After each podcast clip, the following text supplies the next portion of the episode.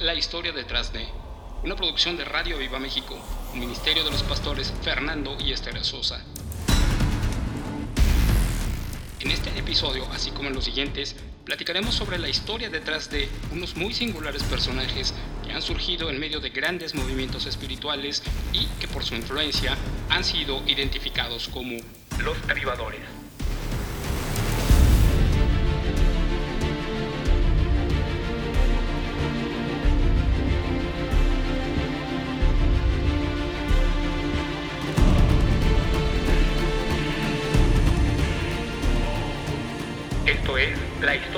De los avivadores.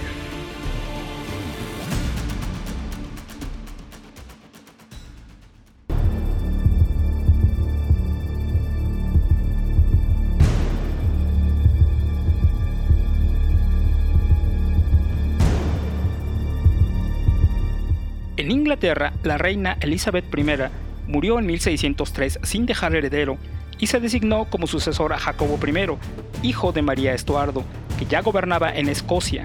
Cuando el rey fue coronado, los creyentes, identificados como los puritanos, tuvieron esperanzas a causa de la presunta formación del rey en las doctrinas de la Reforma. Así que presentaron una petición en 1603 firmada por cerca de mil ministros puritanos, en la que pedían que la iglesia anglicana fuera completamente puritana. Pero el rey estuvo poco dispuesto a escucharlos y la única idea valiosa que aprobó de ellos fue ordenar una nueva traducción de la Biblia que hoy conocemos como la versión King James. Luego, en 1625, Carlos I Estuardo fue coronado rey. A través de la iglesia, el rey buscó instituir prácticas ceremoniales que no fueron aceptadas por los denominados puritanos. Mientras tanto, el movimiento puritano seguía avanzando. En 1653, las fuerzas parlamentarias derrocaron al rey Carlos I Oliver Cromwell, que era un puritano, asumió el gobierno. Sin embargo, Carlos II sabió el trono en 1660 y restauró la iglesia anglicana, la iglesia de Inglaterra. Inició una nueva era de persecuciones contra los puritanos. Como consecuencia del fracaso de un gobierno puritano, Muchos de ellos dejaron el país buscando otros lugares con mayor libertad religiosa como Suiza, Países Bajos, Sudáfrica y principalmente las nuevas colonias inglesas en América del Norte. Para entender de una forma más clara lo que sucedió durante el Gran Despertar, necesitamos ir hacia atrás, hasta el momento en el que los primeros creyentes reformados se empezaron a sentar en Norteamérica, Muchos de los primeros inmigrantes llegaron a las colonias inglesas con una fe ferviente y un deseo profundo de fundar colonias piadosas, lo cual fue especialmente cierto entre los grupos puritanos. Las colonias británicas en Norteamérica se convirtieron en el lugar en el que los creyentes reformados, con un deseo piadoso de practicar su fe, podían vivir sus creencias con toda libertad. En muchos sentidos esto se logró, pero con el paso del tiempo la piedad se fue perdiendo. La teocracia instalada en la Nueva Inglaterra se aferraba a un concepto medieval de autoridad religiosa. Al principio, los desafíos de vivir en una América colonial aislada de sus raíces en Europa sirvieron para apoyar un liderazgo autocrático, pero en la década de 1720 las colonias cada vez más diversas y de éxito comercial tenían un mayor sentido de independencia. El fervor y la piedad comenzaron a enfriarse rápidamente los hijos de los migrantes comenzaron a preocuparse más por aumentar sus riquezas y por buscar una vida cómoda que por vivir y compartir su fe. Por otro lado, el racionalismo de la ilustración estaba llegando con fuerza a las instituciones educativas y muchos estaban abandonando la fe, especialmente las clases altas. Una posible fuente de inspiración para un gran cambio ocurrió en octubre de 1727, cuando un terremoto sacudió la región. Los ministros predicaron que el gran terremoto fue la última reprimenda de Dios a las colonias de la Nueva Inglaterra, un impacto universal que podría presagiar la conflagración final y el día del juicio. El número de conversos religiosos aumentó durante algunos meses después, pero, buscando que la asistencia a la iglesia no menguara, algunos líderes instituyeron el Halfway Covenant o pacto de medio camino, que les permitía a ciertas personas de la iglesia ser parte de la membresía sin un testimonio público de su conversión, en otras palabras, se les permitió a las personas bautizadas con problemas morales y una fe pública cuestionable disfrutar de los privilegios de la membresía plena en las congregaciones, excepto la participación de la Cena del Señor. El avivamiento siempre implica la predicación de la justicia divina, a la luz de la cual y después de mirarnos cada uno frente a tan apapulladora realidad, viene la confesión de pecado, el arrepentimiento, la aceptación de la salvación como un don gratuito, la autoridad de las escrituras y el gozo y disciplina de una vida verdaderamente cristiana. Aunque históricamente los avivamientos no han durado por mucho tiempo, sus efectos siempre son permanentes.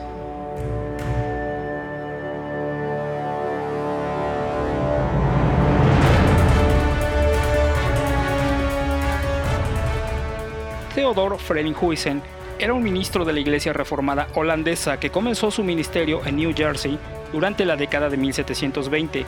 Una de sus primeras observaciones al iniciar su labor pastoral fue la frialdad espiritual que se había adueñado de las congregaciones. Comenzó a predicar en su congregación sobre la necesidad de una conversión genuina de los creyentes, un compromiso real con la fe y un cambio de vida verdadero. La predicación de Frelinghuysen comenzó a influenciar a otros pastores, como el presbiteriano Gilbert Tennant, quien creía que la muerte espiritual de las iglesias se debía a que muchos pastores no conocían la verdad del Evangelio, por lo que nunca se habían convertido. Su libro sobre el peligro de un ministro no convertido causó sensación tras su publicación. Los primeros agentes del gran despertar fueron precisamente Frelinghuysen y Tennant, quienes predicaron con celo en sus iglesias y lograron, especialmente entre los más jóvenes, que una nueva pasión por la santidad, la piedad y las escrituras se propagara en medio de sus congregaciones. En 1727, mientras Frelinghuysen y Tennant experimentaban este renacimiento espiritual, un joven llamado Jonathan Edwards se dirigía a Northampton, Massachusetts, para convertirse en ministro asistente de su abuelo Solomon Stoddard, Stoddard había ministrado en Northampton por casi 60 años y durante ese tiempo había visto cinco periodos de avivamientos o cosechas, como él los llamó. Stoddard afirmaba que una iglesia atraviesa periodos de refresco espiritual y depresión. Hay algunas estaciones especiales en las que Dios, de una manera notable, revive el fervor entre el pueblo.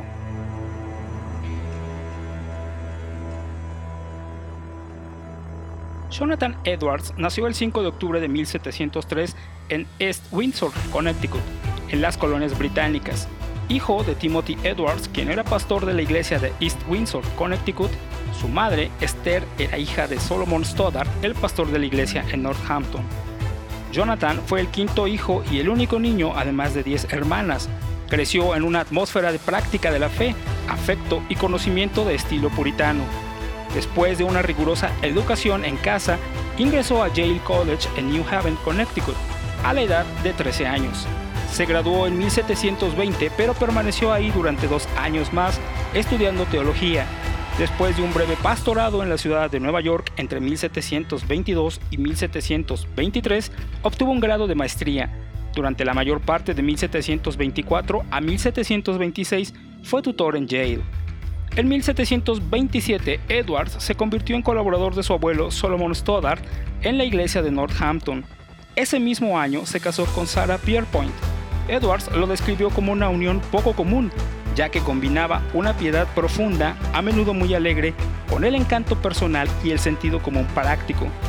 En un sermón sobre Génesis 2, Edwards dijo en relación a su matrimonio, cuando Adán se levantó de su sueño profundo, Dios le trajo una mujer cerca de su corazón. El matrimonio tuvo 11 hijos.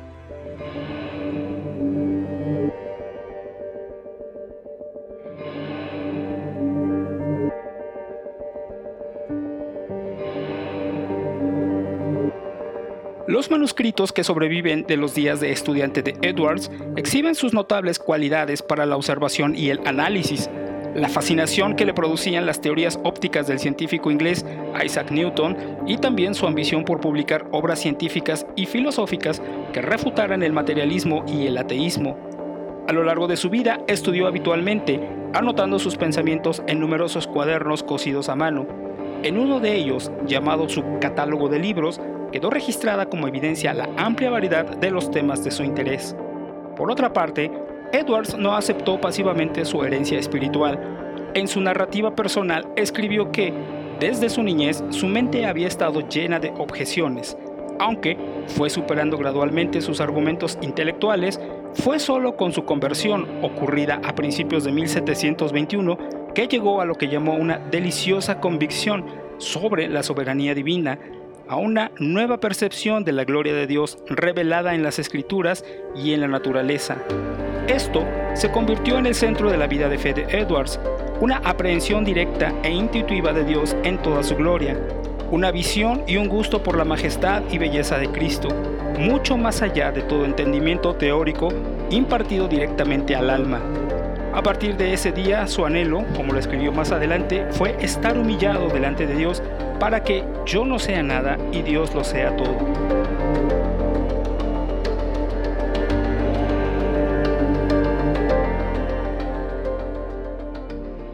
Esto por sí mismo es lo que confiere valor al hombre y en esto consiste su salvación. Lo que un Dios así hace debe ser correcto. De esa temprana conclusión surgió el optimismo total de Edwards, la aceptación y afirmación de Dios como es, lo que Él hace, así como su amor, simplemente porque es Dios. Esto se convirtió en los motivos principales de toda la predicación y la obra de Jonathan Edwards. A la muerte de Stoddard, ocurrida en 1729, Edwards se convirtió en el único ocupante del púlpito de Northampton, el más importante de Massachusetts fuera de Boston. En su primer sermón publicado y predicado en 1731 al clero de Boston y titulado Dios glorificado en la obra de la redención por la grandeza de la dependencia del hombre de él en su totalidad, Edwards culpó de los malos morales de Nueva Inglaterra a su pretensión de autosuficiencia en cuanto a las creencias religiosas y la moral, porque en realidad Dios es toda la bondad de los santos, la fe que humilla al hombre y exalta a Dios, y debe insistirse en esto como el único medio de salvación, dijo. El espíritu emprendedor desarrollado por los colonos ingleses los hizo susceptibles a una versión de la doctrina del arminianismo, que era popular en la iglesia anglicana y se extendía entre los disidentes, minimizando la creencia de los efectos incapacitantes del pecado original y enfatizando el libre albedrío, lo cual tendió a hacer de la moralidad la esencia de la religión en lugar de la soberanía de Dios. Fue a partir de 1734 que los mensajes de Edwards acerca de la justificación solo por la fe en Cristo comenzaron a llenar de convicción los corazones de los que le escuchaban, iniciando por los integrantes de su propia congregación, quienes, tras mucho tiempo de asistir regularmente a la iglesia, comenzaron a darse cuenta que no eran verdaderos creyentes y comenzaron a volverse al Señor con una convicción tal que le llamaban a estas conversiones profesiones de fe.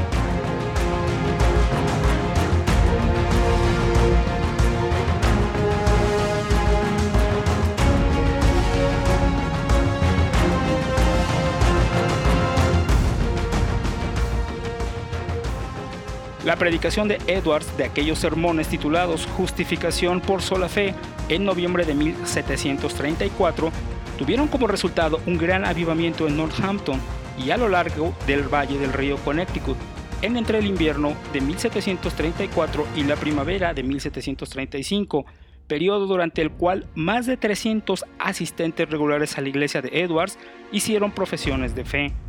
En los últimos días de 1734, durante una reunión de domingo, seis de los asistentes súbitamente cayeron en tal convicción de pecado que hicieron notoria la manera en la que se volvieron en búsqueda del Señor.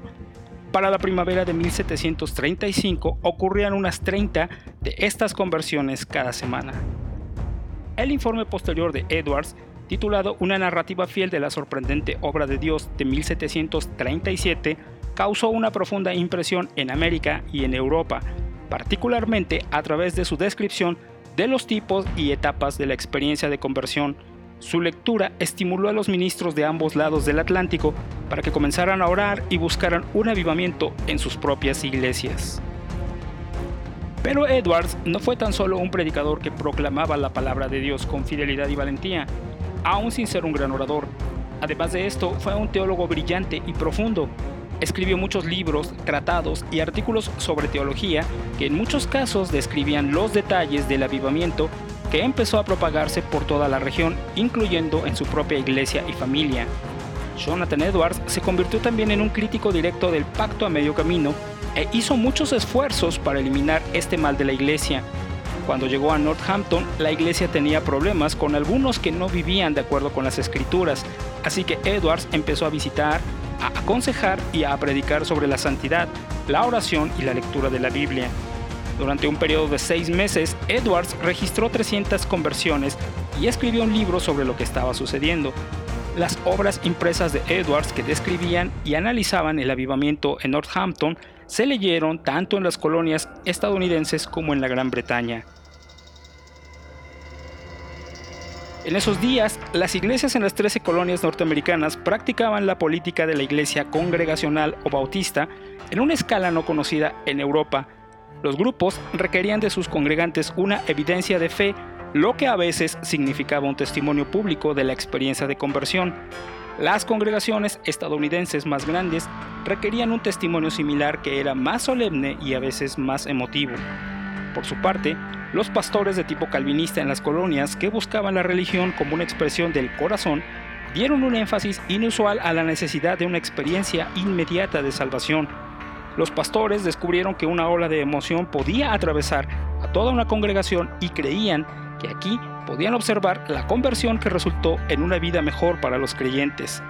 Entre estas tradiciones y la creciente insatisfacción con el racionalismo y el formalismo en las creencias y prácticas religiosas, surgió el avivamiento espiritual, conocido como el Gran Despertar.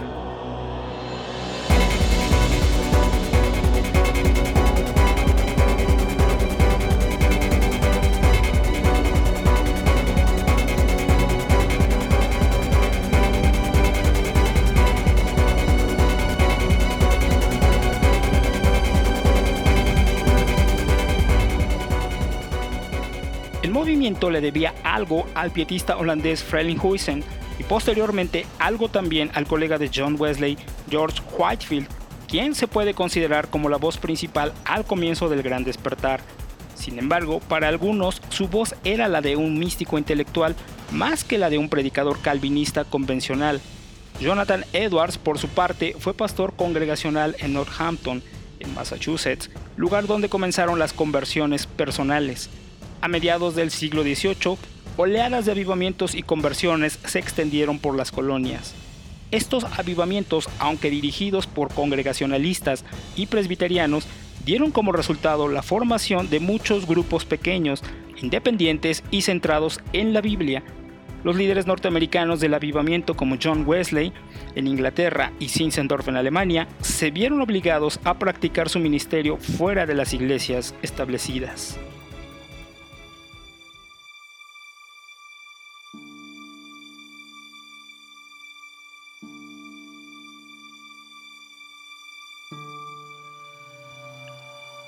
Jonathan Edwards mantuvo un cuidadoso relato escrito de sus observaciones y las anotó en su ya mencionado documento titulado Una narrativa fiel de la sorprendente obra de Dios de 1737 y sus sermones más efectivos se publicaron como Justificación por Fe en 1738.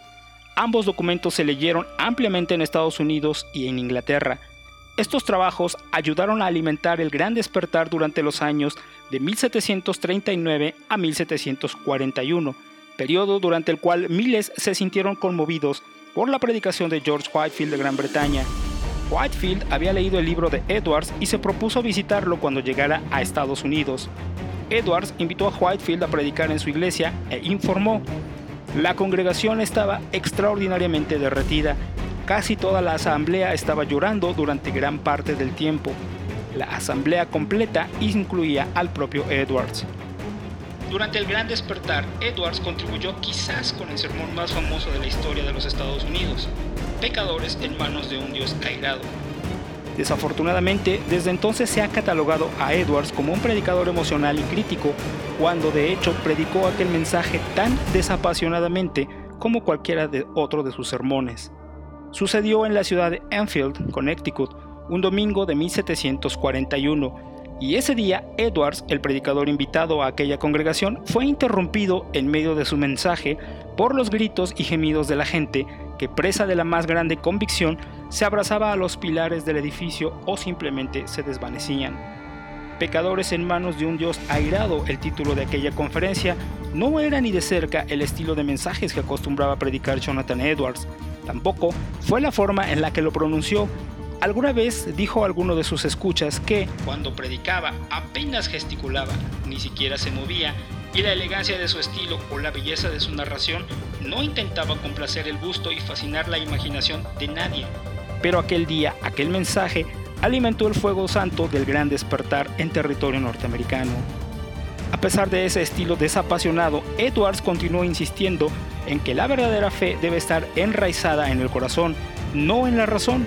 El gran despertar produjo no solo conversiones y cambio de las vidas de muchas personas, sino también trajo excesos, algunos desórdenes civiles y desórdenes también en las iglesias, aunque era cada vez más crítico con las actitudes y prácticas asociadas con el avivamiento, hasta el punto de hacer algunas observaciones personales a Whitefield, Jonathan Edwards sostuvo que era una obra genuina de Dios que necesitaba ser promovida y purificada.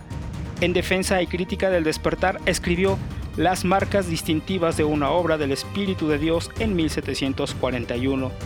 Algunas reflexiones sobre el actual renacimiento de la religión en Nueva Inglaterra en 1742 en el cual mencionó la experiencia de su esposa Sara y un tratado sobre los afectos religiosos en 1746. No se podría decir que Edwards era un emocionalista, todo lo contrario, sus sermones fueron altamente intelectuales y en ellos se tratan temas doctrinales y profundamente teológicos. La emoción era importante para Edwards, pero esa emoción y esas experiencias no deberían opacar la necesidad de una doctrina correcta y un culto racional en muchos sentidos, Edwards fue muy original, innovador y moderno. Sin embargo, nunca dejó de ser puritano. Su interés en los asuntos importantes de la teología y a la vez en los matices más sensibles de la experiencia cristiana nunca fue meramente superficial ni abstracta. Edwards estudió y comunicó su teología con una sencillez y sensibilidad espiritual única.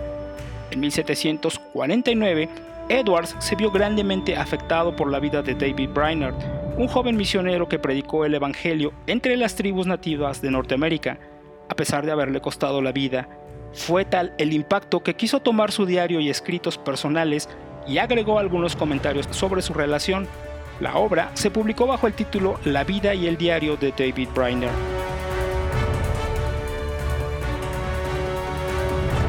En 1750, Edwards renunció al pastorado de la iglesia en Northampton y se convirtió en 1751 en pastor de la iglesia fronteriza de Stockbridge, en Massachusetts, y fue misionero entre los nativos americanos allí.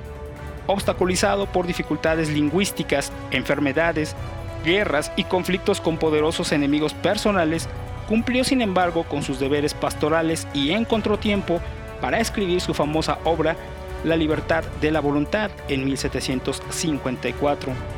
La voluntad, dijo Edwards, no es una facultad separada y autodeterminada con poder para actuar en contra de los motivos más fuertes, como él entendía que enseñaban los arminianos. Más bien, dijo, es idéntica a los sentimientos o preferencia, y un acto de voluntad es simplemente la inclinación predominante del alma en acción. La voluntad es como el mayor bien aparente los seres humanos son libres de hacer lo que les plazca y, por tanto, Dios los considera moralmente responsables de la calidad de sus actos de voluntad, así como las expresiones de sus deseos e intenciones. En su libro Los Puritanos, sus orígenes y sus sucesores, publicado en el 2013, el doctor Martin Lloyd Jones escribe acerca de Edwards. ¿Cuál era el secreto de este hombre? No dudan decir esto.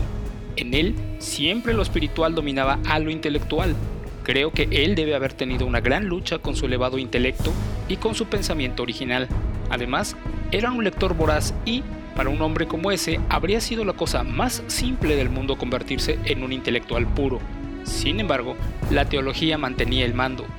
Ahora bien, eso constituye la gloria especial de ese hombre y eso es lo que lo explica, él siempre mantenía su filosofía y sus especulaciones subordinadas a la Biblia y las consideraba simples siervas. Fuese lo que fuera que él intentase pensar, la Biblia era suprema. Todo estaba subordinado a la palabra de Dios. Todos sus ricos y brillantes dones no solo eran mantenidos como subordinados, sino que eran usados como siervos. En otras palabras, él era dominado por Dios. Alguien dijo de él que él combinaba una apasionada devoción con una mente profundamente completa. Edwards definió la verdadera virtud como amor desinteresado de los hombres hacia Dios, hacia sus semejantes. La verdadera virtud, por lo tanto, no surge del amor propio ni de ningún altruismo terrenal. El amor a uno mismo, a la familia, a la nación o incluso a la humanidad es bueno solo si no usurpa el lugar de la más alta consideración que pertenece solamente a Dios. Después de pastorear por seis años en Stockbridge y escribir algunas obras más, a finales de 1757, Jonathan Edwards aceptó la presidencia del College of New Jersey, más tarde Universidad de Princeton, y llegó allí en enero de 1758. Apenas había asumido sus funciones cuando contrajo viruela y murió. La vida y el diario de David Brainerd, publicado bajo el auspicio de Jonathan Edwards en 1749, presenta la vida del joven misionero que nació el 20 de abril de 1718 en la ciudad de Haddam, Connecticut. Su padre era agricultor y legislador de la colonia. Sin embargo, la tragedia visitó el hogar de los Brainerd, su padre murió cuando el pequeño tenía 9 años y su madre cuando tenía 14. Luego fue a vivir con sus tíos, quienes eran muy piadosos, y vivió allí hasta los 18 años, cuando decidió empezar a cultivar la tierra en una población cercana. Brainerd creció en una iglesia cristiana de tipo congregacionalista, así que a los 20 años decidió seguir el ejemplo de su hermano e ingresar al ministerio. Un año después ya era un estudiante en Yale College. Sin embargo, tuvo que abandonar sus estudios tan solo dos meses después de su llegada debido a algunos síntomas tempranos de tuberculosis. En julio de 1739, cuando tenía 21 años y en medio del gran despertar, bajo la predicación de George Whitefield, el joven Brainerd comenzó a experimentar un abrumador vacío espiritual, lo que lo llevó a buscar esperanza en el Evangelio, recibiendo la gracia salvadora del Señor y convirtiéndose en creyente. El joven Brainerd poseía un temperamento y celo desenfrenados, lo que le produjo muchos problemas durante sus estudios. Fue expulsado de Yale después de quejarse, influenciado por su pasión evangélica, de que los profesores y la institución carecían de pasión por el Evangelio. Brainerd estudiaba para convertirse en ministro, pero después de la expulsión ni Harvard ni ninguna otra universidad europea quiso ordenarlo. Entonces decidió responder al llamado de convertirse en misionero. En noviembre de 1742, la Sociedad de Escocia para la Propagación del Conocimiento Cristiano le propuso que sirviera como misionero entre las tribus indígenas americanas. Pero antes de ir al campo misionero en solitario, le aconsejaron que sirviera junto a un misionero experimentado, así que, bajo la supervisión de John Sargent, Brainer pudo estudiar la lengua algonquina, mientras aprendía a ministrar a los nativos, pero su cuerpo era débil lo que constantemente lo hundía en la enfermedad y en sentimientos de duda e insuficiencia. También sufría de depresiones constantes en gran medida causadas por la soledad, lo cual constituyó una carga que tuvo que soportar durante toda su vida. En su diario hay referencias repetidas al hecho de que se sentía indigno. Además, mientras reflexionaba sobre sus dificultades, su diario se llenó de repetidas expresiones de gratitud él podía ver que estas expresiones le ayudaban a pensar en el Señor y a cultivar su anhelo por el cielo. Más tarde dejó a sus anfitriones y decidió vivir entre las tribus cercanas. Se mudó a una tienda indígena en Count Amic, Nueva York. Esto no era necesariamente un alojamiento ideal, pero eliminaba la necesidad de viajar diariamente. También le permitió vivir directamente con las personas que buscaba evangelizar y aprender su idioma en el proceso. Después de pasar casi un año en Count Amic, se mudó a la frontera. Fue a las bifurcaciones del río Delaware, al noreste de Bethlehem, Pensilvania, para servir en solitario. Pero necesitaba encontrar un traductor, ya que el dialecto de la región era completamente diferente de lo que él había estudiado. Pronto conocería a Moses Tatami, quien eventualmente se convertiría en su traductor y en el primer converso de su ministerio. Comenzó entonces a hacer viajes a las regiones circundantes para buscar nuevas oportunidades para difundir el Evangelio. Allí estuvo expuesto con frecuencia a las inclemencias de la inhóspita región, lo que agravaría los síntomas de su tuberculosis. Pero el aliento llegó cuando comenzó a presenciar el fruto de su trabajo. Durante uno de sus viajes, Brainer predicó en una aldea indígena. Entre los nativos que se habían reunido había una joven de 20 años, hija de un notable jefe. Su familia había sido terriblemente maltratada por los colonos blancos. Sin embargo, al escuchar a Briner predicar, el Espíritu Santo comenzó a moverse y ella llegó a la fe en Cristo. Más tarde recordaría a sus hijos que Briner fue la primera persona blanca a la que amó. Más tarde, años más tarde, uno de los nietos de aquella joven escribió, ella amaba mucho a David Briner porque amaba tanto a su Padre Celestial que estaba dispuesto a soportar las dificultades, viajar por las montañas, sufrir hambre y dormir en el suelo para poder hacer bien a su gente. La conversión de esta mujer marcó un punto de inflexión en el ministerio de Briner. En cuestión de días se observó una sensibilidad espiritual sin igual entre los nativos. Pronto hubo una especie de gran despertar entre aquellas tribus, mientras muchos venían a Cristo y estaban ansiosos por conocer más sobre su nueva fe. Pero la salud de Briner comenzó a complicarse con los rigores de su ministerio itinerante, acelerando el avance de la tuberculosis. Comenzó a registrar sus expectativas del cielo en su diario cuando se dio cuenta de que lo inevitable se acercaba. En septiembre de 1746 escribió, Oh, qué bendición es estar habitualmente preparado para la muerte. Debía buscar reposo, así que el 20 de marzo de 1747 se despidió de sus preciosos creyentes y abandonó la frontera indígena. Buscando ayuda, se dirigió a la casa de Jonathan y Sarah Edwards en Northampton, donde llegó en mayo. Un médico experimentado visitó la casa de los Edwards para evaluar el estado de salud de Briner, solo para darle la noticia de que no existía ninguna posibilidad de recuperación. Sin embargo, Briner reunió las fuerzas para poder viajar unos 160 kilómetros hasta Boston para entregar un reporte sobre su trabajo misionero. Después de casi morir durante su viaje a Boston, regresó a la casa de los Edwards para pasar sus últimos meses de vida. En una ocasión, Jonathan Edwards reunió a toda su familia alrededor del lecho de Briner para reflexionar sobre la gloria y la bondad de Dios. El propio Edwards reflexionaría más tarde sobre cómo Briner habló sobre su querida congregación con tanta ternura que su discurso fue interrumpido por las lágrimas de los presentes. Briner insistió en que sus diarios y sus escritos personales fueran destruidos, pero sus allegados no le cumplieron este deseo, sino que los guardaron con el objetivo de que otros se beneficiaran con la profunda riqueza espiritual que contenían. David Briner murió el 10 de octubre de 1749 a los 29 años de edad, después de haber sido cristiano por 8 años y misionero por 4. Es probable que nadie haya tenido una influencia tan grande en el movimiento misionero moderno como este joven. Cuando publicó La vida y el diario de David Briner en 1749, ni siquiera el propio Jonathan Edwards podría captar el impacto que tendría este escrito en el futuro. Este diario impulsaría el deseo misionero y ministerial de personajes tan importantes como John Wesley, John Newton, William Carey, David Livingstone y muchos más.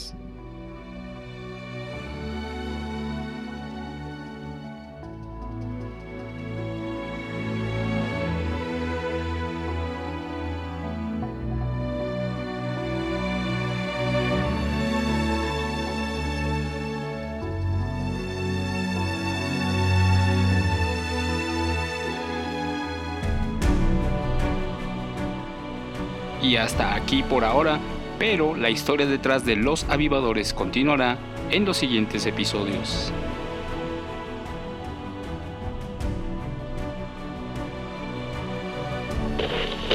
Agradecimientos para los pastores de Aviva México Fernando y Esther Sosa, Toño y Elisa Fonseca y Javier y Miriam Fonseca, a toda la comunidad de Aviva México, a todo el equipo que forma parte de Radio Aviva México y a Roberto y Gaby Ramírez y a ti que te tomaste el tiempo para escuchar este podcast.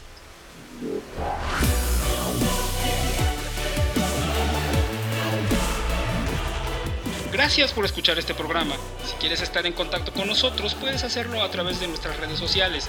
Estamos en Facebook como Radio Aviva México y también puedes suscribirte a nuestro canal de YouTube y activar la campanita para recibir notificaciones. Si así lo deseas, puedes comunicarte a través de WhatsApp al 55 67 86 89 14 o por correo electrónico a radioavivamexico.gmail.com. Esto fue una producción de Radio Viva México, redacción, voz y edición Ricardo García, postproducción y programación Roberto Ramírez Manso, diseño Luis Antonio Serrano Ibarra.